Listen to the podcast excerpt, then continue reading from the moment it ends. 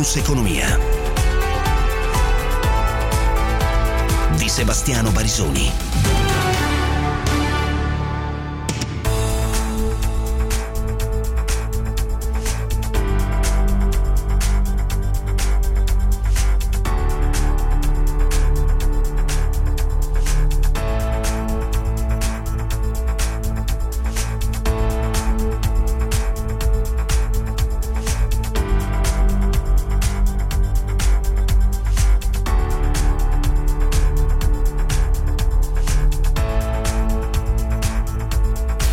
17 e 8 minuti inizia un'altra puntata di Focus Economia i temi di questa giornata economico-finanziaria. E vedo adesso appunto che sul Recovery Fund domani arriverà la consegna a Bruxelles. Il pacchetto definitivo è di 248 miliardi con i 30 miliardi di fondi aggiuntivi e c'è un nuovo Consiglio dei Ministri convocato proprio sul PNRR, sul piano nazionale di rilancio, resilienza e rilancio eh, ho detto anche recovery eh, plan.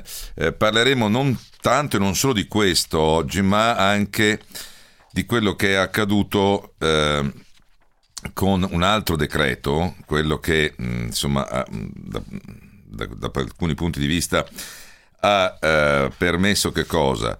E mi riferisco al decreto legge proroghe, ehm, ha ottenuto via libera del Consiglio dei Ministri, e non c'è più l'obbligo Mm, di far lavorare in smart working eh, i dipendenti pubblici al 50%, questo mi sembra molto importante, eh, né durante l'emergenza né con l'adozione dei cosiddetti POLA, che sarebbero i piani organizzativi per il lavoro agile.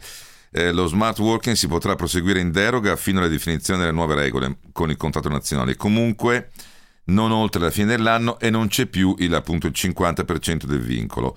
Eh, salta anche il limite del 60% e scende dal 30 al 15% la soglia minima nel caso di mancata adozione dei piani organizzativi. Quindi sostanzialmente si cerca di eh, ridurre i paletti eh, o quindi gli obblighi di avere almeno un dipendente su due o il 50% del lavoro fatto in smart working. Poi ci sono altri elementi, più tempo al governo per esercitare eh, la golden power in alcuni settori, eh, il governo eh, adesso è riunito appunto anche per il eh, via libera al piano al PNRR. Eh, c'è però, tornando al, de- al, decreto legge proroghe, c'è qualche eh, novità, in, o meglio, non notizia eh, sulla proroga con- delle concessioni balneari per gli ambulanti. Eh, perché lo dico? Perché ehm, nel testo in entrata non è stata inserita la norma perché deve essere oggetto di approfondimenti eh, tecnici. Del tema non si è ancora discusso. Eh, tra l'altro l'intervento eh, avrebbe dovuto ovviare le sentenze del TAR che eh, sulle concessioni per le spiagge si scontrano con la proroga delle concessioni in, in contrasto con la normativa europea, la famosa Bolkenstein. Eh, sta pensando il governo, da quello che si capisce, a una norma ponte eh, sulle, mh, sulle, spiagge. Ne parleremo nel corso del, eh, nel corso del programma, così come toccheremo un altro settore, voi sapete che ogni giorno facciamo, purtroppo, dico purtroppo perché spesso sono settori in estrema difficoltà, il giro eh, dei settori produttivi. Eh, mi riferisco a, a, un settore che è ancora in attesa, è, è il settore degli eventi. Continuano a scrivermi molti ascoltatori sul, eh, sui matrimoni, non ci sono solo i matrimoni, eh, ma eh, dentro gli eventi ci sono eh, anche tutto il mondo, un mondo che vale 30 miliardi di euro, l'abbiamo ricordato più volte, 33 miliardi eh, di euro, eh, di cui matrimoni 10 miliardi, eventi moda 23 miliardi. E ehm, tra l'altro nell'ambito internazionale prima del Covid eh, la parte che si chiama wedding, cioè dei matrimoni, è quella che ha dato a livello internazionale il, ehm, la miglior performance degli ultimi tre anni e ripeto, si era arrivati a 10 miliardi nel 2019. Eh, di questo parleremo, parleremo in apertura però anche di che cosa? Di quello che sta capitando negli Stati Uniti dove eh, a New York per esempio è stato annunciato che dal primo luglio si torna alla totale normalità, quindi anche le eh, attuali restrizioni parziali vengono, mh, verranno sospese, ma commenteremo, visto che era, era notte inoltrata ieri eh, in Italia il primo discorso di eh, Joe Biden, eh, i primi 100 giorni al governo degli Stati Uniti, il piano da 1800 miliardi di dollari, American Families Plan, eh, che cosa c'è dentro? Ci sono 1000 miliardi di spese e 800 eh, mil, milioni tra sgravi e crediti d'imposta, con una grossa enfasi eh, sull'istruzione, l'assistenza sanitaria e all'infanzia. Eh, l'aumento delle imposte andrà a concentrarsi sull'1-2% degli americani, quelli che hanno redditi superiori ai 400 mila dollari l'anno, e porteranno secondo i calcoli della Casa Bianca 1500 miliardi in dieci anni, riuscendo a coprire interamente gli investimenti promessi. Nei prossimi 15 anni eh, l'aliquota massima salirà, dal, secondo l'intenzione di Biden, dal 37% al 39,6%, che è ancora un'aliquota massima più bassa di quella italiana che è al 43%. Eh, per cento. Eh, ma è interessante il modello che ribalta quello di, di Trump, cioè il, tutto il piano a sostegno delle famiglie, sia come spesa sanitaria, spesa per l'infanzia, permessi pagati sul lavoro, aiuti antipovertà, sia come sgravi diretti o crediti d'imposta, viene finanziato eh, aumentando le tasse alla fascia più ricca della popolazione. Eh, mi sembra un approccio diciamo, complessivamente corretto, il che non vuol dire da noi il primo problema sarebbe fare la lotta all'evasione, non soltanto aumentare l'aliquota che ripeto la nostra è già più alta di 4 punti eh, rispetto a quella di quasi 4 punti rispetto a quella americana, anzi eh, sarebbero 6 punti, vedremo se poi l'aliquota americana più alta passerà dal 37 al 39,6%, mm, ma insomma che si cerchi di ridistribuire quello che sarà poi il costo per la collettività attraverso chi ha avuto meno danni o anche chi ha guadagnato mi sembra un approccio complessivamente eh, corretto. Eh, parleremo anche della campagna vaccinale, eh, non, perché sapete quanto è collegata eh, in maniera diretta alla ripresa eh, economica. Ci sono dei miglioramenti, lo dico subito anche della regione Lombardia che avevamo criticato nelle settimane scorse mm, perché nettamente in ritardo. Devo dire che c'è stata una forte accelerazione della campagna vaccinale. Ieri si sono toccate le 91.000 dosi somministrate in Lombardia, l'obiettivo è arrivare a 100.000, ma questo si vede anche, poi ne parleremo, dalla, da come la Lombardia ha eh, risalito la classifica ed è assolutamente in linea con le regioni più virtuose, adesso sugli over 90, gli over 80, in parte anche sugli over 70. Segnalo invece che ci sono delle regioni, specificatamente Sicilia e Calabria, e in parte anche la Campania, che sono negli ultimi posti della, della campagna vaccinale, questo nel giorno in cui però eh, viene annunciata eh, per quello che riguarda Capri e sostanzialmente Ischia eh, la, una campagna vaccinale mirata a queste due isole in Campania, ha detto infatti il sindaco di Forio, uno dei sei comuni del, di Ischia, aspettiamo che si concludano le operazioni a Procida così potremo partire anche noi e credo che in 3-4 settimane riusciremo a chiudere. Ischia ha circa 70.000 abitanti, eh, 45.000 dei quali sono già sono in età vaccinabile, ad oggi ne hanno vaccinati 16.000, quindi sostanzialmente il 30%, e ehm, l'obiettivo è com- completare la vaccinazione di quasi 30.000 eh, cittadini e quindi andare con l'idea eh, delle isole covid-free, perché è partita ieri a Procide, appunto adesso si va avanti anche negli altri eh, comuni. Eh, per quello che riguarda Capri, invece, in due giorni a Capri ed Anacapri è stato somministrato il vaccino a circa 1100 cittadini reside- residenti, anche tra chi ha i c- 50 e 60 anni. Adesso è la volta di chi ne ha più di 40. È chiaro che c'è una velocità diversa. Sappiamo che l'esempio greco ci dice che nelle isole è molto più facile che discorsi eh, però mh, c'è una navette gratuita in piazzetta Capri fino alla tendostruttura eh, dove si va avanti col piano vaccinale.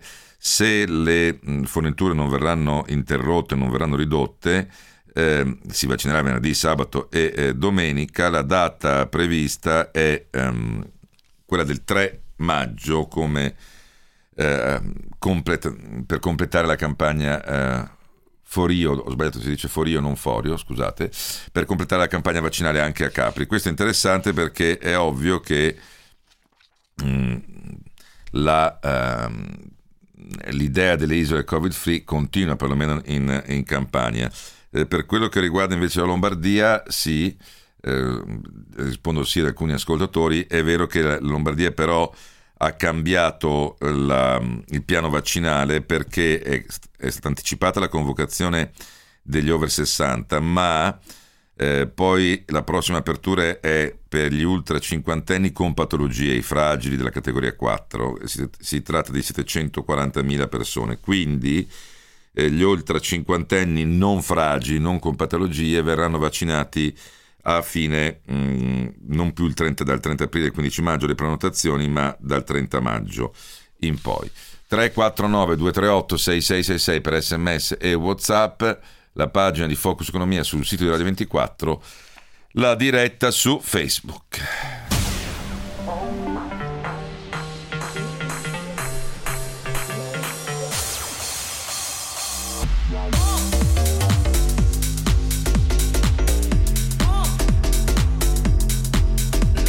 Allora vedo già polemica su Capri eh, perché ci vanno i ricchi, perché non a Rimini. Allora, mm, sì, guardate, mm, più omogenea la campagna, meglio è per tutti. Dopodiché è chiaro che l'obiettivo in alcune isole lì è data la maggior facilità. Eh, e poi eh, parliamoci chiaro, mm, Capri vive anche e soprattutto di turismo internazionale e non solo nazionale, quindi l'obiettivo lì è dire, beh, vediamo di intercettare per esempio gli americani eh, che, sono, che, hanno una, un ottimo andamento della campagna vaccinale, ma anche i britannici. So già l'obiezione, mettete attenzione, anche Rimini o la costa eh, toscana la costa veneta eh, vivono di turismo straniero. È verissimo, è un po' diverso riuscire a vaccinare un'isola. Diciamo che capirei eh, di più l'obiezione, per esempio, dell'isola d'Elba. Ecco.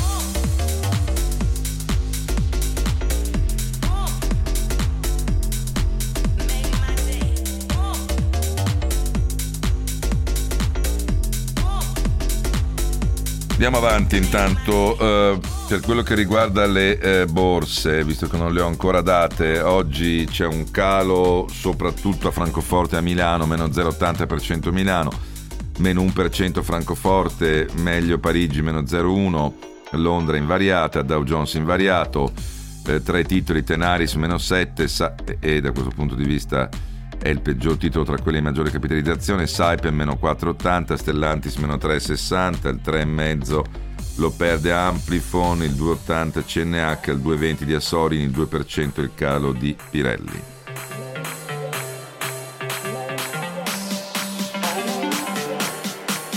Bene, A2A più 1,60, Steam Microelectronics più 1,5, Intesa più 0,80, Nexi più 0,70% eh, per quello che riguarda l'euro su dollaro eh, siamo sostanzialmente a livelli invariati rispetto a quelli, mh, mm, a quelli di ieri.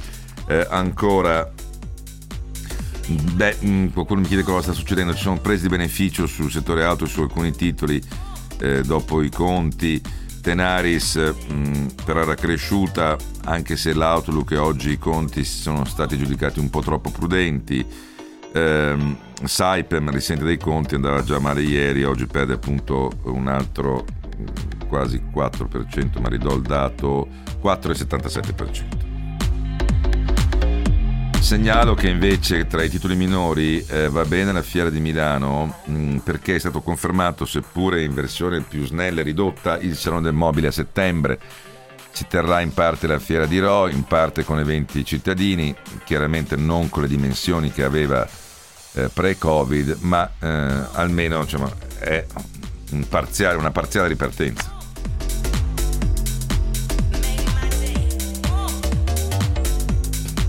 Adesso non posso fare la puntata sulle isole. È chiaro che è più facile controllare gli ingressi e le uscite in un'isola ed è più facile fare una campagna vaccinale in un'isola. È più facile dire venite nell'isola covid free perché siamo tutti vaccinati. Eh, è molto difficile mm, poter fare la stessa campagna sulla costa ehm, questo Savà Sandiri, che non vuol dire creare eh, né cittadini di Serie A di Serie B o isole di Serie A di Serie B, però insomma.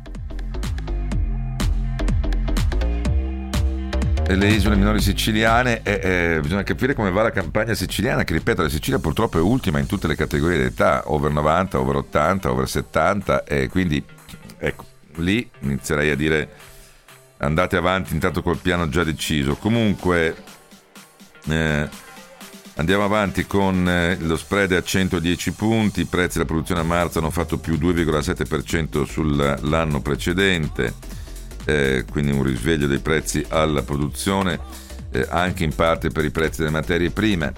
Ancora eh, Confindustria denuncia attraverso il centro studi che per le imprese sono introvabili in questo momento 320.000 diplomati, pari al 28% degli ingressi previsti. Eh, la difficoltà di reperire diplomati segnalati dalle imprese sono per il 48% legate alle carenze di competenze, per il 43% alla carenza di offerta. Io lo dico mm, a chi ha i figli a scuola, a chi deve iscrivere i figli a scuola.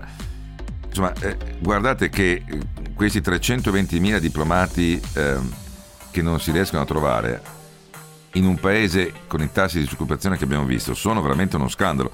Allora, mm, le, le, le difficoltà più grosse si hanno nel settore turismo, enogastronomia e ospitalità. Mancano più di una su due delle richieste, cioè il 56% sono introvabili. Anche elettronica e elettrotecnica al 54% introvabili amministrazione, finanza e marketing al 52%, grafica e comunicazione al 48%, chimico, materiali, biotecnologie al 43%.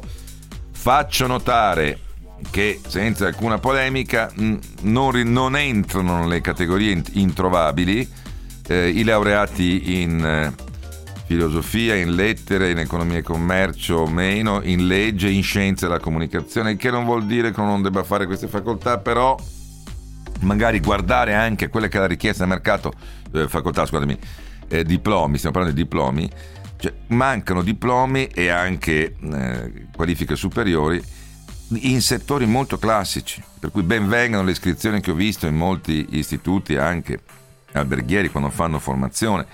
Però eh, attenzione, siamo sempre lì perché il dato non è purtroppo cambiato neanche dal pre-Covid.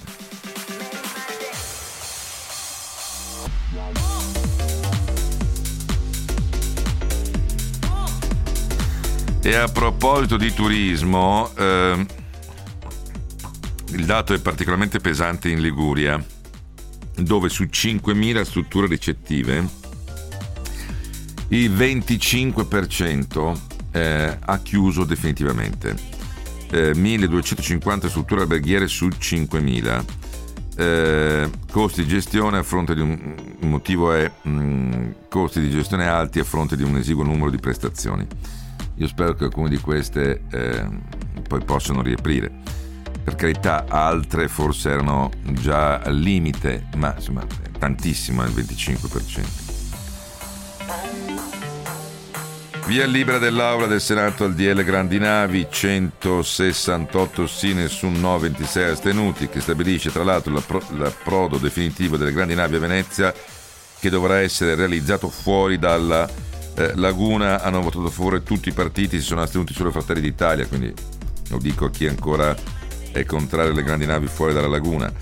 Eh, per quello che riguarda invece l'assegno unico eh, e universale partirà a regime dal gennaio 2022, anche se il percorso inizierà dal primo di, di luglio.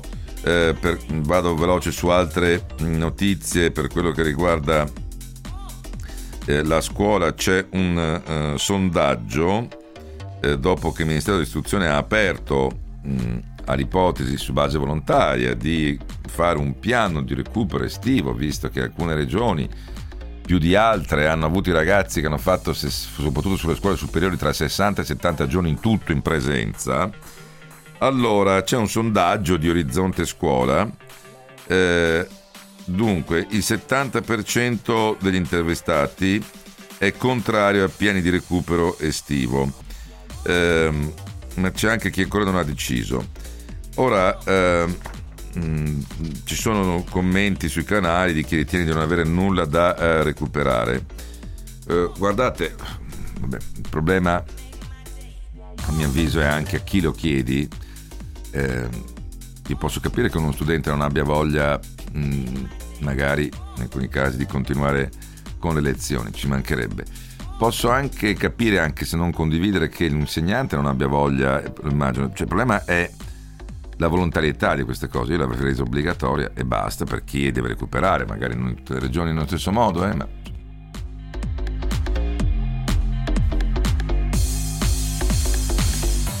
Allora, qualcuno mi scrive sulla Liguria, molte strutture le hanno chiuse, le hanno fatte diventare eh, residence o appartamenti, altri dicono che c'era anche una qualità, um, diciamo, alti prezzi con una qualità non, non equivalente. Uh, sì, adesso non è che posso fare la puntata sulla Liguria, sappiamo che alcune aree, e anche la Liguria era tra queste, che godevano, mh, e uso il passato, de un, di un bacino importantissimo come quello dei, dei, cittadini piemontesi e lombardi, si erano ben abituate, mettiamola così, eh, ben abituate ad avere bacino di seconde case e comunque di utenti che venivano nelle strutture alberghiere. Eh, adesso però dire, il Covid rimescola tutto, da un lato vi saranno più turisti italiani che restano in Italia, però dall'altro, dall'altro attenzione perché poi insomma, la sola rendita di posizione non, non ti basta, ti fa sov- sopravvivere e non vivere.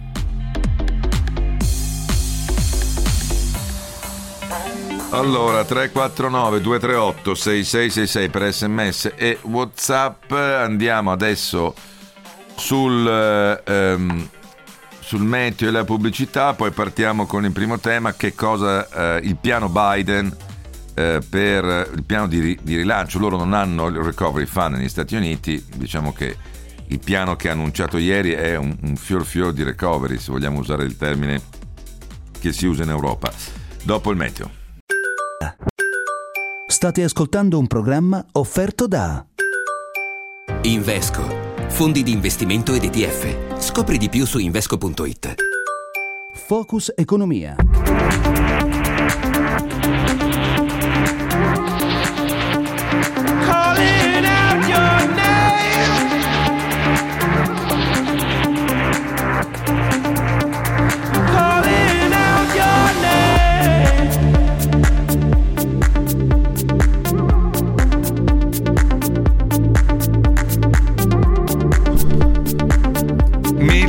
1800 miliardi di dollari di eh, piano, di cui sostanzialmente mm, mille miliardi di spesa, 800 miliardi tra sgravi fiscali e crediti d'imposta. Si chiama American Families Plan, il piano presentato ieri era notte eh, in, in, in, America dal, da Joe Biden dopo i suoi primi 100 giorni eh, c'è anche un piano infrastrutturale manifatturiero da 2.300 miliardi, cioè è il loro recovery plan se mi permettete un paragone. Eh, però la cosa interessante, a differenza del recovery plan europeo che va a chiedere soldi sul mercato e poi se li farà ridare in parte, sappiamo che anche per l'Italia eh, eh solo una parte è a fondo perduto, gli altri vanno ridati. Mm, qui il piano si finanzia con un aumento della tassazione sulla fetta più ricca degli, Stati Uniti, degli statunitensi. In America l'evasione fiscale negli Stati Uniti è quasi impossibile, o meglio c'è, ma eh, viene, se vieni beccato non è esattamente come in Italia, eh, mettiamola così. Eh, e quindi si va a concentrare sulla fascia tra, tra l'1 e il 2% della popolazione che ha redditi superiori ai 400 mila dollari l'anno. L'ipotesi, se ben capito, è portare l'aliquota massima della tassazione dal 37% attuale al 39,6%, in questo modo garantire un flusso di entrate di 1.500 miliardi in 10 anni che copriranno interamente gli investimenti previsti, promessi in, in 15 anni. Marco Valsania, eh, che è in collegamento dalla sede del Sole 24 a New York, buonasera. Buonasera a voi. Poi eh, eh, arrivo al... Tra l'altro c'era già in corso l'American Rescue Plan che da solo valeva 1900 miliardi. Questo è il nuovo piano, diciamo il piano post-pandemico, possiamo chiamarlo così, di aiuto alle famiglie, assistenza sanitaria all'infanzia, permessi pagati sul lavoro, aiuti antipovertà, eh, istruzione. Se posso dire la vera differenza mm, nel cercare delle, così, dei confronti è che Biden ha fatto capire che questo piano si autofinanzia con l'aumento della tassazione, Marco. Sì, in buona parte diciamo, questo, questo, è l'altro, l'altro, diciamo così, l'altro, pilastro del piano, cioè da una parte la spesa, dall'altra eh, le tasse eh, e appunto tasse eh, a, loro volte, a loro volta, diciamo un po' questo è il, il, il, il senso del piano, che vogliono avere un impatto diciamo, di, di, di, spinta a una maggior equità, eh, per cui le spese sono concentrate in particolare appunto a favore di ceti medi e medio-bassi mm-hmm. e il carico fiscale che dovrebbe pagare in buona parte il, questi investimenti, questa spesa è invece concentrato sui, sui redditi più elevati. Eh, nel caso dell'American Families Plan, l'ultimo diciamo, annunciato, l'ultimo pezzo annunciato proprio in occasione del discorso al congresso eh, da 1800 miliardi in 10 anni, tasse sui redditi individuali eh, e familiari più, più, elevati, appunto come ricordavi quelli sopra i 400 mila dollari, in alcuni casi sopra il milione di dollari nel caso degli aumenti eh, della pressione fiscale su, eh, su, capital gains e dividendi e eh, incrementi invece delle aliquote sulle grandi imprese, delle, delle imposte sulle grandi imprese, la corporate tax, eh, per finanziare invece l'altra parte già annunciata eh, di questo piano post-pandemico, quella eh, diciamo, dedicata al rilancio delle infrastrutture, alla transizione energetica, eh, da 2.300 miliardi eh, che a sua volta eh, oggi è, è, è, in gioco e in cerca di, di, di approvazione che, e che Biden sta, sta diciamo, spingendo fortemente. Quindi ecco, assieme questi due corni del, del, del, della strategia del recovery plan americano, se così vogliamo chiamarlo, eh, valgono appunto 4.100 miliardi, in entrambi in, in, complessivamente finanziati in gran parte attraverso appunto una, una maggior pressione fiscale su redditi più elevati e, e grandi oh. aziende. Allora sentiamo un passaggio eh, dell'intervento di Biden che ha, de- che ha, ricordato dopo in 100 giorni abbiamo fatto 220 milioni di dosi di vaccino eh, faccio notare che negli Stati Uniti il 43,5% della popolazione ha già ricevuto la prima dose, in Italia che è nella media, nella fascia medio-alta della media europea, siamo al 22,3%, quindi il doppio, cioè la, gli Stati Uniti il doppio, noi la metà. Ancora più impressionante la seconda dose però negli Stati Uniti perché il 30%, sono 100 milioni di cittadini, hanno già ricevuto anche la seconda, mentre in Italia siamo, so, siamo quasi al 10%, quindi c'è uno scarto ancora più forte. Detto questo, è vero però che attenzione negli Stati Uniti AstraZeneca non l'hanno usato e quindi eh, hanno, sappiamo che le dosi di AstraZeneca vengono date eh, molto più in ritardo rispetto a Pfizer e BioNTech, le seconde dosi. Ma dicevo, Biden ha detto, dopo aver ricordato mh, le 220 milioni di dosi somministrate, è il piano più grande dalla seconda guerra mondiale, il mio piano creerà milioni di posti di lavoro.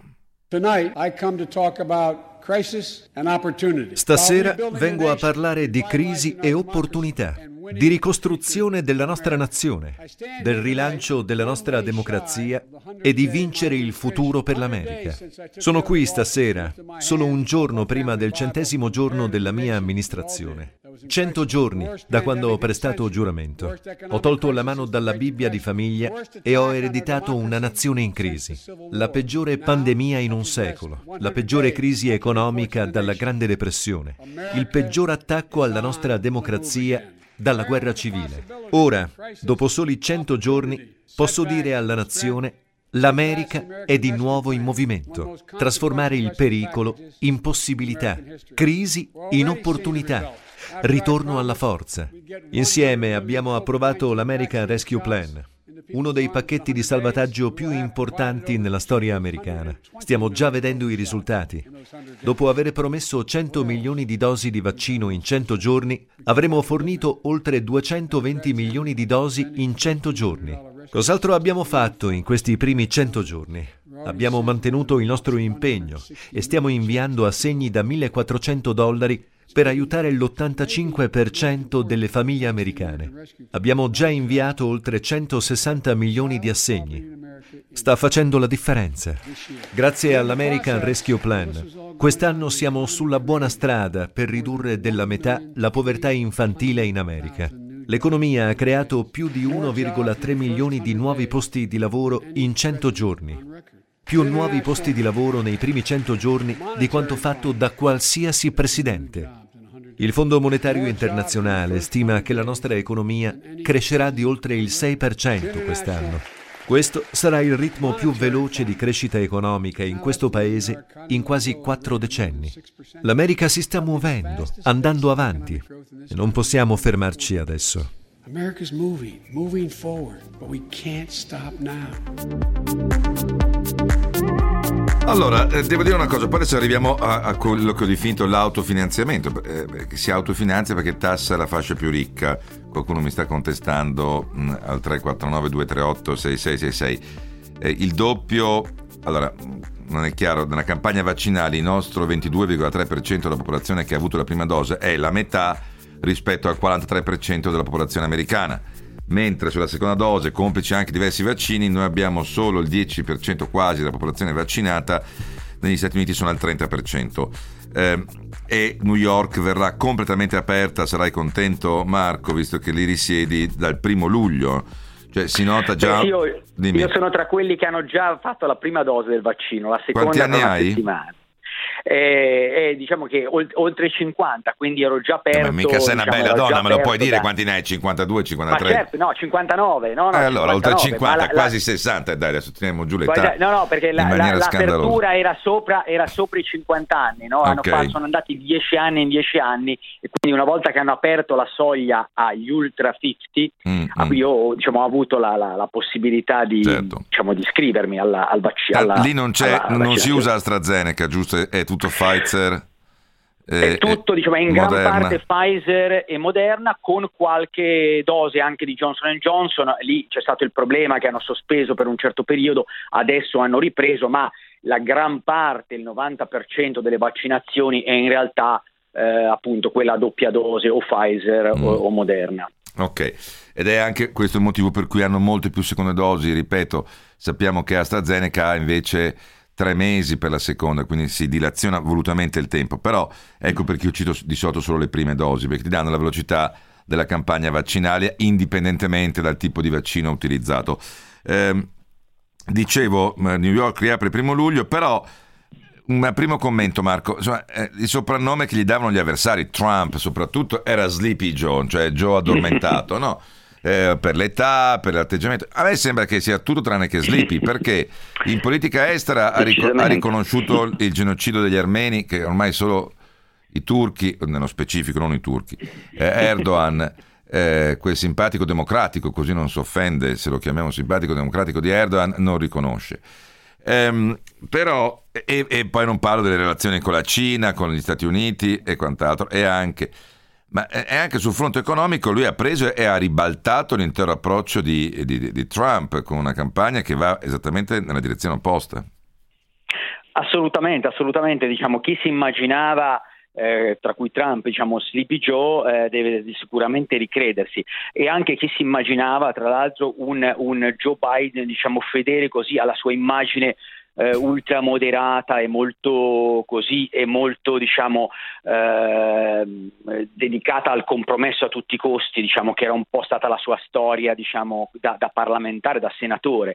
Eh, ecco, Joe Biden si sta dimostrando diciamo in questo, in questo senso eh, l'uomo di un, nonostante l'età di un cambio di passo del, dell'America dello sforzo di un, di un, di un mm-hmm. forte cambio di passo. Di fatto questi nuovi progetti diciamo, che ha annunciato sono, eh, hanno l'ambizione quasi di riscrivere il patto sociale americano, come ha scritto il New York Times, il social compact, cioè in, un, un ruolo espansivo del governo che non si vede forse appunto dagli anni della, eh, di, di, di, Roosevelt, sicuramente diciamo, una, un atteggiamento che è, che è, molto più aggressivo, molto più ambizioso di quelli dei suoi immediati predecessori democratici, da Barack Obama a, vero, vogliamo risalire, Bill Clinton. È alla faccia dello Beh, Bill Clinton ha delle grosse responsabilità, mi l'ho anche scritto nel libro. Eh, sulla deregulation nel mondo della finanza. Assolutamente. Clinton, eh, beh, Glass-Steagall Act l'ha sospeso Clinton e ha aperto le strade eh, le praterie per la speculazione finanziaria eh, e l'assunzione di rischi impropri. Comunque non voglio tornare su cosa capitò a fine anni 90. Invece, eh, che tristezza tutta questa propaganda per Biden. Boh, eh, non so perché la tristezza. Io sto analizzando un modello che è quello americano, dove si punta su famiglie, sanità, su tutti temi molto delicati negli Stati Uniti. Eh. Altri invece hanno una grande invidia per i 1400. Ma fammi capire, questi 1400 dollari vanno alla persona e non alla famiglia, ma a tutti? Fondamentalmente uh, uh, diciamo, vanno per scaglioni, diciamo, vanno, vanno per, mm. con limiti di reddito, diciamo, quindi, uh, quindi, li ricevono circa l'85% come, come tu li hai ricevuti? Diciamo, Biden.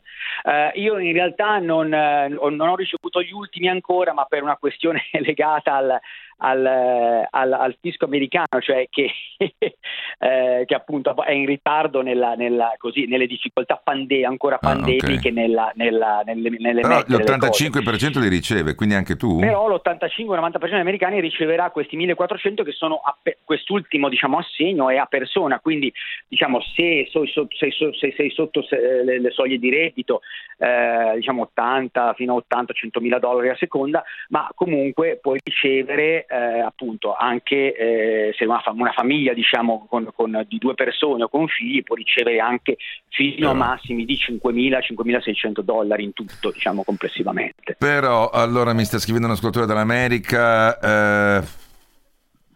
Guarda Barisoni che qui in America i centri vaccinali sono vuoti, la gente non viene, tutti possono vaccinarsi. Giovanni dal Kentucky, ma ti risulta un problema nella campagna vaccinale? È vero che New York forse è diversa dal Kentucky, eh? Nel senso... No, diciamo è vero, diciamo, ci sono alcuni problemi soprattutto in alcuni stati diciamo, del centro e del sud degli Stati Uniti, mm. anche perché le maggiori resistenze ai vaccini hanno purtroppo anche uh, una colorazione anche politica, cioè Il i sondaggi mostrano che i repubblic- diciamo, gli elettori repubblicani tendono a essere più cauti e più mm. scettici sul, sul, sui vaccini e quindi dopo diciamo, la grande accelerazione fino a oltre 3 milioni di dosi al giorno c'è stata una leggera decelerazione sotto i 3 milioni al giorno e in particolare in alcuni, in alcuni stati diciamo, appunto, più eh, conservatori mm. eh, ci, sono, diciamo, ci, sono, sicuramente un eccesso di dosi rispetto magari alla domanda al momento, però eh, mm. la, la sostanza è che su scala nazionale la campagna continua, gli sforzi di, di, okay. di, per incentivare le vaccinazioni continuano come ha fatto lo stesso Biden. Anche oh. per questo insistono molto America vai a vaccinarti perché non è mm. sicuramente completata la campagna. No, no, beh, i dati che ho dato sono ottimi, però sono tutto tranne che completi, nel senso che il 40% certo. della prima dose cioè è, la Gran Bretagna è messa meglio, non parliamo di Israele eh, su questo.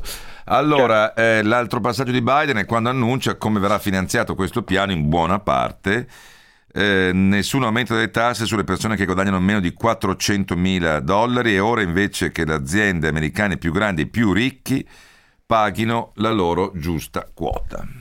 I will not impose any tax increase on people making less than $400,000. Non imporrò alcun aumento delle tasse alle persone che guadagnano meno di 400 mila dollari l'anno. È tempo che le aziende americane e l'1% più ricco degli americani paghino la loro giusta quota. Un recente studio mostra che lo scorso anno 55 delle più grandi società della nazione hanno pagato zero tasse federali sul reddito. Nessuna tassa federale su più di 40 miliardi di dollari di profitti. Molte aziende evadono le tasse attraverso paradisi fiscali, dalla Svizzera alle Bermuda, alle isole Cayman e beneficiano di scappatoie fiscali e detrazioni che consentono di delocalizzare i lavori e di spostare i profitti all'estero. Non è giusto. Riformeremo le tasse sulle società in modo che paghino la loro giusta parte e contribuiremo a pagare gli investimenti pubblici di cui beneficeranno le loro imprese. E ricompenseremo il lavoro, non la ricchezza. Prendiamo la fascia fiscale più alta per l'1% più ricco degli americani, quelli che guadagnano 400 mila dollari o più, fino al 39,6%. Ecco dov'era quando George W. Bush divenne presidente. Ci libereremo delle scappatoie che consentono agli americani che guadagnano più di un milione di dollari all'anno di pagare un tasso inferiore sui loro guadagni in conto capitale rispetto agli americani che lavorano e pagano per il loro lavoro. Ciò interesserà solo tre decimi dell'1% di tutti gli americani e si interverrà su milionari e miliardari che mentono sulle loro tasse. Si stima che siano miliardi di dollari. Non ho intenzione di punire nessuno ma non aggiungerò carico fiscale alla classe media di questo paese. Stanno già pagando abbastanza. Already paying enough. Così Joe Biden, non pensavo di avere così tanti ascoltatori che mi stanno scrivendo dagli Stati Uniti, eh, un 47enne adesso a New York, persona sana, già vaccinato. Sì, adesso ne parleremo, devo confermare purtroppo invece che in Lombardia, che pure è corso molto, i cinquantenni verranno eh, convocati a fine maggio, adesso si vanno a vaccinare solo gli over 50 ma appartenenti alla categoria fragile. Eh, allora, Marco Vassania, per concludere, un ascoltatore mi dice, beh è facile negli Stati Uniti, mica hanno i paradisi fiscali che si chiamano Lussemburgo, eh, Olanda, eh, Irlanda, eh, ed è vero, perché l'Europa poi ha questa singolarità che noi riusciamo a evadere con noi stessi, cioè a farci la guerra da soli. E lo sappiamo che ci sono moltissimi gruppi dei singoli paesi, ma anche gruppi internazionali, penso ai grandi big dei social, no? li cito spesso, che vanno a pagare le tasse dove più gli conviene, non dove fatturano. Irlanda, Olanda, appunto Lussemburgo e Liechtenstein dimenticavo e ci mancherebbe. Ora, eh, questo approccio eh, per alcuni però viene visto anche come un superamento dello scontro tra Europa e Stati Uniti sulla web tax. E cioè si dice invece che andare a uno scontro su una tassa che andrebbe a colpire soprattutto i grandi gruppi americani, Biden dice io vado a colpire tutti quelli che fanno i furbi vanno a fatturare eh, dove più gli conviene eh, e quant'altro. E, e può essere questa la sintesi? Sì, sicuramente sì, questo diciamo, è il senso un po' della, della proposta americana di, di, una corporate minimum tax che eh, può diciamo, decollare appunto solo attraverso il con, consenso diciamo, di, di, di, alleati ad adottarla, diciamo, ad adottarla ovunque. Eh, in questo modo diciamo, Biden, eh, per Biden eh, eh, può essere facilitato alzare le, le aliquote diciamo, domestiche perché a questo punto mh, cade un po' l'incentivo di aziende di grandi corporation americane multinazionali a mm. spostare attività all'estero eh, e quindi ecco per Biden la, la, far avanzare diciamo, l'idea e un accordo su una global minimum tax eh, ha, anche una, ha, anche una, ragione, un impatto domestico importante per, sue, per, equilibri, ecco. per l'equilibrio dei suoi, dei suoi pacchetti diciamo, fiscali. Ho dimenticato San Marino e Monte Carlo, eh, però io parlavo dell'Unione Europea, non mi risulta che Monte Carlo sia nell'Unione Europea. Eh, molti ascoltatori per chiudere su questo mi dicono guarda Barisoni che si è dimenticato il Delaware. Eh, mh, mm, sì, è vero, il Delaware è una specie di paradiso fiscale. Non so bene come farà Biden col Delaware. Adesso non è che la cosa mi, mi, non mi faccia dormire di notte, però se vuoi darmi una battuta su questo.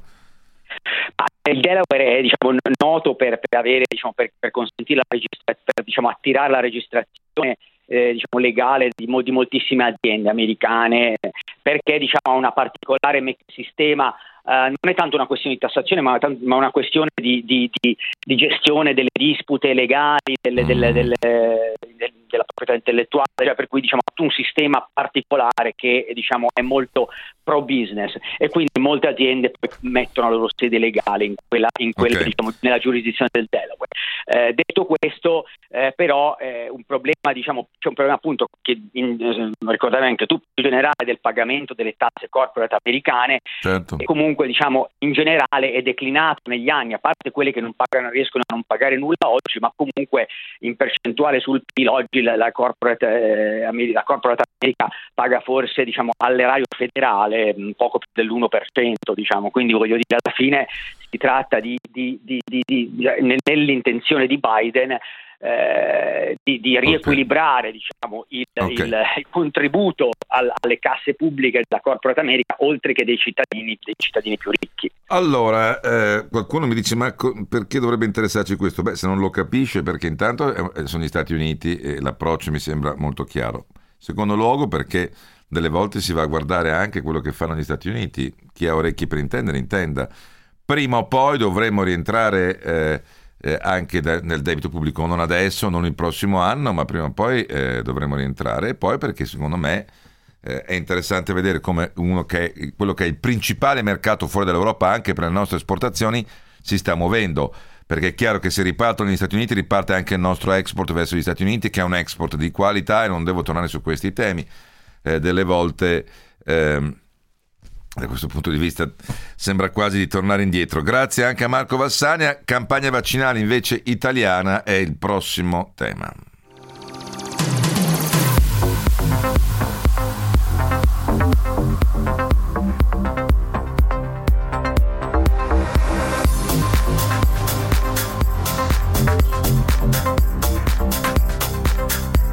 Prossimi 30 giorni le, rigio- le, regioni riceveranno oltre 20 milioni di dosi di vaccino, praticamente riceveranno in un mese quanto è arrivato nei primi 4 mesi. E questo è fondamentale perché è chiaro che tutta uh, la stagione estiva ce la giochiamo in parte con la campagna vaccinale sul doppio fronte della mobilità interna, cioè di dove potremo andare, e anche del riuscire ad accogliere i flussi di turisti, visto che parlavamo degli Stati Uniti e qui c'è anche il tema delle isole Covid free. Eh, lo ha detto il generale Figliolo, quindi il commissario, eh, c'è un primo maxi anticipo di 2 milioni e 200 mila dosi di Pfizer arrivate martedì, altri 2 milioni di AstraZeneca arrivate oggi in pratica di mare, il resto a maggio dovrebbero arrivare tra i 15 e i 17 milioni. Sembra a questo punto che non vi sarà più un problema nelle forniture per arrivare alle 500 mila iniezioni al eh, gio- al giorno dovrebbero arrivare oggi eh, le, per la prima volta le 504.000 iniezioni. Ieri sono state molte, viaggiamo durante la settimana sempre sopra le 300.000, 350.000, ieri per la precisione sono state 370.000. Eh, però adesso eh, 376.000 quelle somministrate ieri di cui la stragrande maggioranza 244.000 di prime dosi. Ne parliamo con, il, con Marco Ludovico da Sole 24 Ore, a cui chiedo però un, un qualche minuto di pazienza perché c'è il GR24 349 238 6666.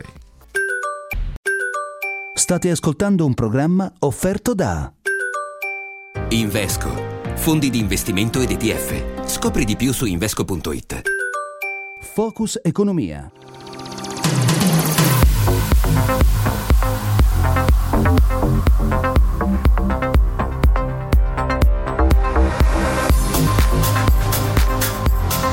18 e 7 minuti, dicevamo delle dosi eh, in arrivo, cioè in un mese eh, attendiamo dosi uguali a quanto abbiamo avuto nei primi 4 mesi dell'anno, eh, che dovrebbero portare la campagna alle 500.000 iniezioni al giorno. La Lombardia, eh, come ricordavo, ha recuperato molto bene in queste settimane, va dato atto visto che molto l'avevamo criticata, ieri ha sfiorato le 100.000 eh, dosi in un giorno, oggi dovrebbe superare e arrivare a 115.000 dosi.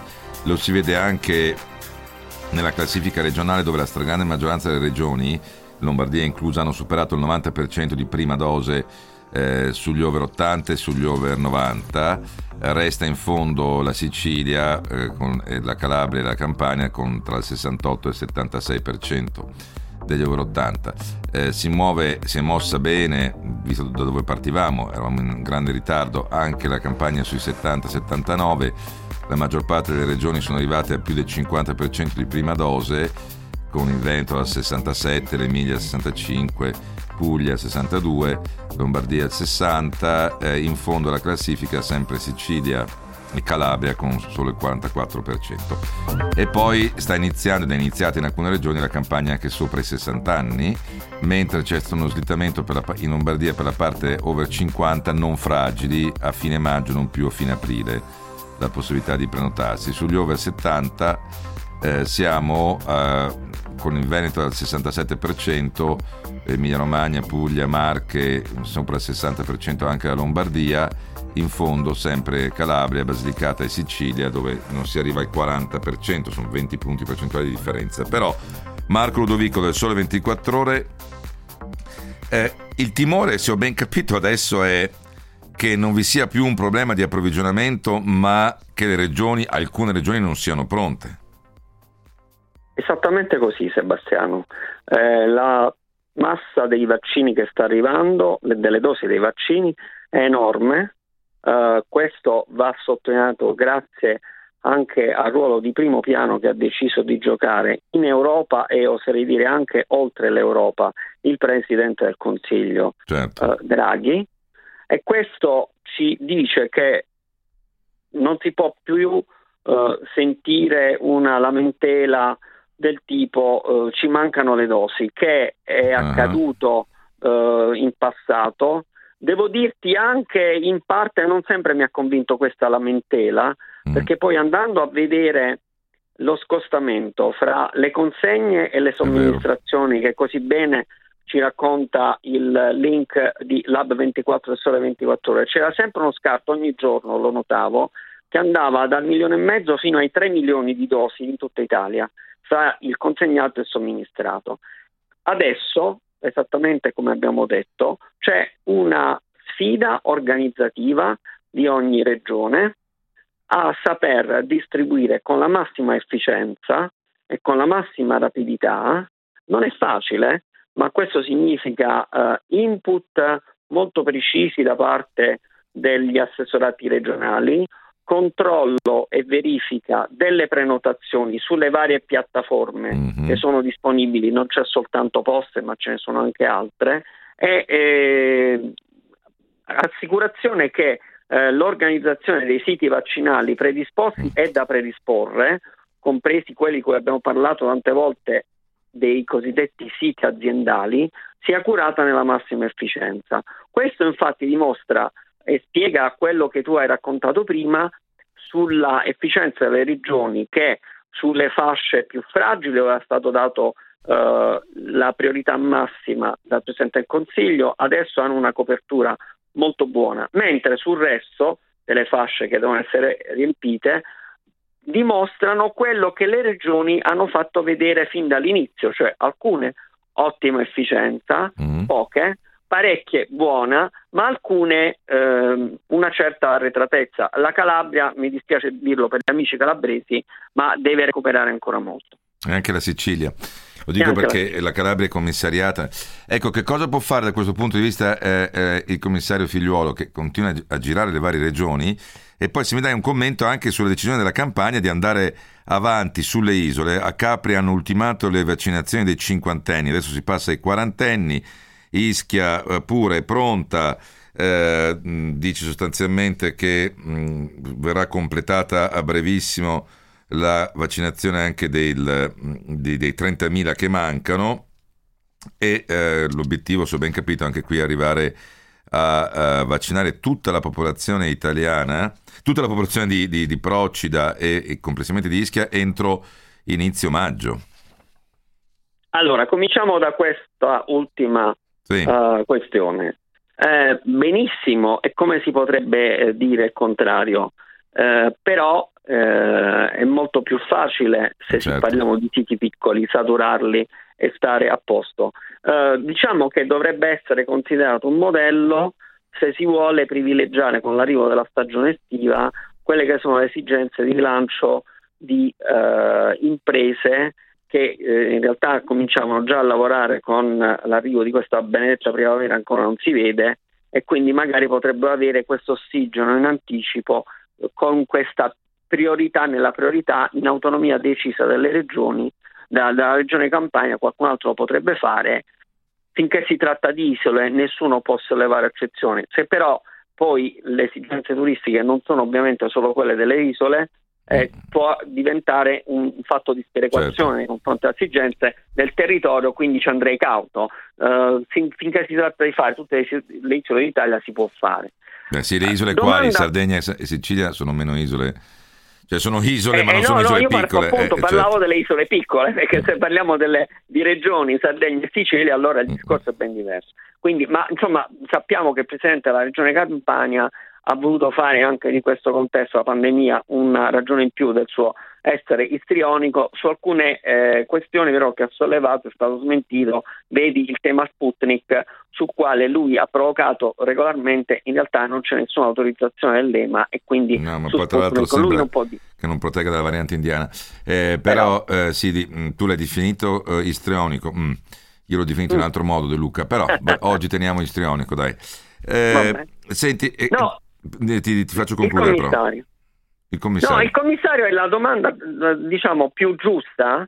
Eh, ma in realtà il commissario ha il potere dell'ordinanza che non è certo un potere dittatoriale. L'ordinanza come quella che le ho fatto dopo l'input del Presidente del, eh, del Consiglio di dare priorità massima a, mm. a quelle fasce, gli ultraottantenni e i fragili è stata seguita, bontà loro dalle regioni, non ha potere di ordinanza del genere organizzatevi bene, può sollecitare eh, singoli aspetti, in realtà a questo punto, come abbiamo detto, eh, arrivate le dosi, ogni regione gioca la sua sfida politica. Oh, ma adesso lo dico perché visto che poi i presidenti regionali ci tengono molto al loro consenso, ci mancherebbe appunto l'istrionico De Luca, ma gli altri. Adesso, eh, da quello che già prima probabilmente in parte era una scusa, in parte no, perché eh, tu sai benissimo che molte regioni arrivavano ogni volta al 93, 94, 91% dell'utilizzo e lì non c'era una scusa. Altre no. restavano al 70, al 75 esatto. e lì c'era più di una scusa. Adesso le scuse non ci saranno più. Qualcuno esatto. mi sta scrivendo, io in Lombardia eh, vaccinato, fragile. Sì, certo, so che in Lombardia eh, la campagna è già iniziata, per fortuna anche per gli over 60. Eh, mi riferivo al fatto che adesso eh, la prossima apertura è la categoria 4, cioè 740.000 ultra cinquantenni con patologie, invece slitta, dove le prenotazioni partono nei prossimi giorni, slitta a fine maggio la categoria over 50 senza patologie. Però ora non vi saranno più eh, scuse a livello regionale e quindi poi ogni cittadino, invece che lamentarsi sempre col governo, aperture e riaperture, potrà iniziare a lamentarsi con la sua regione o fare i complimenti alla sua regione, perché c'è anche eh, c'è anche questo. Nel ringraziare Marco Ludovico per questo, eh, vedo eh, che è già in collegamento e lo ringrazio perché è strettamente legato a tutti i protocolli. Pensate al tema del pass, eh, Green Pass, che prevede che tu abbia fatto, completato la campagna vaccinale oppure sei negativo ma vale solo per 48 ore al tampone, oppure sei, hai già avuto il Covid e puoi provare che hai ancora diciamo, gli anticorpi. Beh, si lega eh, chiaramente alla riapertura di alcuni settori che sono in questo momento ancora in totale eh, tra coloro che sono sospesi e mi riferisco a, al mondo degli eventi. Qualcuno mi dice ma come non era tutta colpa di Arcuri? Eh, posso non rispondere su questo perché a me non ne frega, cioè posso non rispondere. Il piano vaccinale di Arcuri andava bene, l'abbiamo sempre detto nella prima pagina. RSA operatori sanitari. Poi la vaghezza del piano eh, e poi il cambio anche, ha fatto sì che nel passaggio di consegne eh, è entrato dentro di tutto, no? eh, dipendenti amministrativi delle, delle ASL, professori universitari, avvocati, notai, abbiamo visto di tutto. Questo è stato il problema. Abbiamo sprecato dosi e, non, e, e, questo è il motivo per cui sulle fasce dove altri paesi sono più avanti, 70, 79 o 60, 69, stiamo so, recuperando terreno solo nell'ultimo mese. Poi a uno piaceva Arcuri, non so che faccia, basta. Mi sembra che sia un po' meglio. Adesso però la parola spetta alle regioni e giro anche questa riflessione a chi rappresenta il mondo degli eventi. Michele Boccardi, presidente di Eventi, buonasera di nuovo. Buonasera, buonasera, grazie. Associazione di Confindustria che raggruppa il settore wedding, quindi matrimoni, eh, stra- italiani stranieri, eventi moda, si chiama luxury, eventi musicali, eventi sportivi, eventi formativi. 33 miliardi di euro il fatturato nel 2019 con tra l'altro il nostro segmento dei matrimoni, wedding, che aveva fatto il miglior andamento a livello internazionale negli ultimi eh, tre anni e vale 10 miliardi, altri 23 miliardi li vale il settore moda, eventi aziendali, pubblici, eventi musicali, eventi sportivi. Ora, voi lamentate il fatto che eh, siete rimasti tagliati fuori dalle riaperture, ho capito bene? Sì, eh, noi eh, si ricorda nel DPCM, ci eravamo eh, sentiti eh, dieci giorni fa, eravamo eh, rimasti inspiegabilmente fuori, eravamo rimasti gli unici perché si era aperto tutto, stadi, teatri, cinema, congressi, certo. meeting, spiagge, ristoranti, boutique e noi chiaramente durante la conferenza stampa, stampa di Draghi rimanemmo gelati quando praticamente il nostro settore economico non venne eh, nominato. Ci mm. siamo messi subito al lavoro e eh, vengo subito al dunque. Eh, ieri siamo riusciti a finalmente a far realizzare il primo passo perché la conferenza delle regioni ieri finalmente riunita ieri mattina ha eh, emanato le linee guida per eh, la riapertura del settore degli eventi privati e dei matrimoni e delle cerimonie. Mm. Quindi un primo passo perché sappiamo che poi questo, uh, queste linee guida devono andare poi al vaglio del CTS del ministro Gelmini e del ministro Speranza per poi tirar fuori finalmente questa fatidica data. Perché voglio rimarcarlo, per noi la data è più importante di tutti gli altri settori perché viviamo di programmazione ah, certo. dei nostri eventi e quindi non dobbiamo ripetere eh, l'errore dell'anno scorso quando la, la, ripartenza fu fissata col protocollo il 15 di giugno, ma troppo tardi perché gli eventi poi erano già... Sì, certo, via. non è che uno faccia un evento di moda, un evento aziendale, un evento musicale e men che meno un matrimonio da un giorno all'altro, no? Dio, poi c'è anche chi può organizzare un matrimonio da un giorno all'altro, però voi avete il problema della data. Senta, visto che con il collega del Sole 24 Ore parlavamo della campagna vaccinale e del fatto che adesso, molto più dei mesi scorsi, non vi sarà nessuna scusa per le regioni che dovessero accumulare un ritardo perché non potranno più dire ci mancano i vaccini, ripeto, in alcuni casi non era una scusa, penso a casi classici come il Veneto e il Lazio, le due regioni che fino all'inizio si sono dimostrate più virtuose, beh, lì avevano veramente un problema nel riperimento in alcuni casi e bloccavano, andavano solo su... Ma adesso, quanto è importante per voi per la definizione dei protocolli questa campagna vaccinale e che cosa chiedete come protocollo? Perché io, guardi, lo dico con la tristezza nel cuore, ma è così come in un ristorante purtroppo ti devi abbassare la mascherina per mangiare e quindi il rischio, come evidenziato oggi da uno studio, è più alto rispetto a un museo, un'attività in cui tu puoi tenere la mascherina e, la, e, il distanziamento in maniera molto molto più facile. Anche nel caso di un matrimonio sappiamo che i focolai si sono verificati, ma è indubbio i matrimoni comportano una cena, un pranzo, di solito anche una festa, è un momento di grande felicità, non è di nemmeno grande para- convivialità. di grande convivialità, non è nemmeno paragonabile a un evento aziendale in cui magari uno va lì solo perché è comandato dal capo, ma insomma ehm, e quello è un settore delicatissimo. Voi che, che, che protocolli avete stabilito? Allora, intanto? noi il, siamo onestamente contenti perché la conferenza delle regioni ha, mh, ha colto uh, il, la bozza di protocollo che noi avevamo predisposto, che aveva come base in, essenzialmente il piano vaccinale, la cosa che ha detto per noi è fondamentale il piano vaccinale e in base ai dati prospettici del piano vaccinale noi abbiamo proposto quattro cose essenziali per integrare già il protocollo vigente della scorsa stagione. Innanzitutto abbiamo detto che bisognava predisporre una, una persona, bisognava individuare un Covid manager che poteva in maniera uh, seria informare sulle misure di prevenzione da rispettare durante l'evento mm. e soprattutto farle rispettare. È un dipendente dell'azienda, voglio chiarirlo, non portato da, dagli sposi, che però abbia anche il compito di mantenere, di garantire il tracciamento ma il tracciamento nel nostro caso è molto semplice perché noi già per nostra um, genesi mm. la lista degli invitati la abbiamo sette giorni prima, quindi abbiamo, siamo mm. forse l'unica attività economica che ha sette giorni prima nome e cognomi mm. di tutti gli invitati e abbiamo detto ci impegniamo a mantenerli per i 14 giorni successivi in modo tale da avere una certezza in caso di contagio.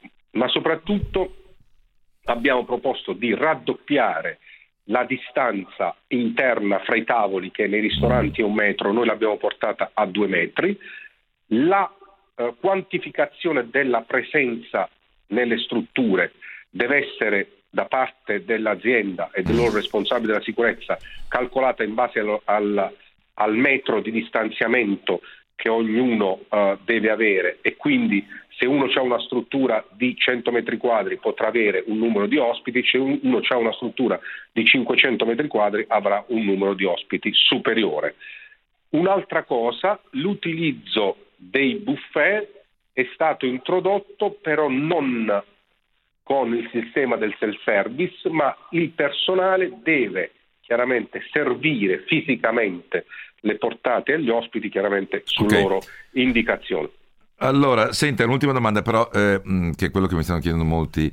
Eh, avete, via, avete, avuto dal ministro Gemmini, eh, qualcuno mi dice che sta citando lo studio che ricordavo, sì, la mascherina e il lockdown riducono il rischio di contagio rispettivamente ognuna del 13%, uno studio molto importante che è uscito, eh, che è uscito oggi eh, il 13% di riduzione con il lockdown e il 13% di riduzione con la mascherina.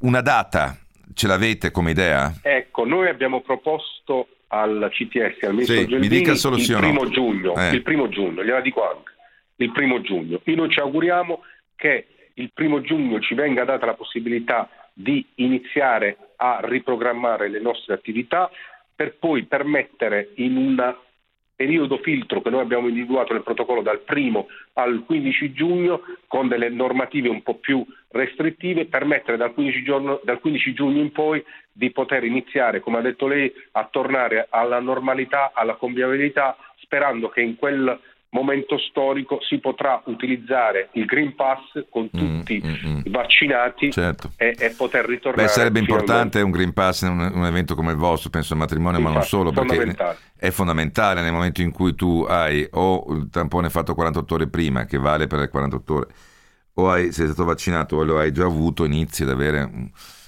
qualche elemento di sicurezza eh, in più sulle molto, conseguenze. Molto allora, grazie intanto anche a Michele Boccardi. Uh, ultimo tema, eh, vedo qualcuno che mi sta scrivendo, va bene, c'è qualcuno che passa il tempo a insultarmi. Eh, io capisco che lo smart working possa dare anche queste, eh, queste possibilità, però uno magari potrebbe anche eh, fare altro. 349 238 6666 per sms e whatsapp, parliamo di smart working.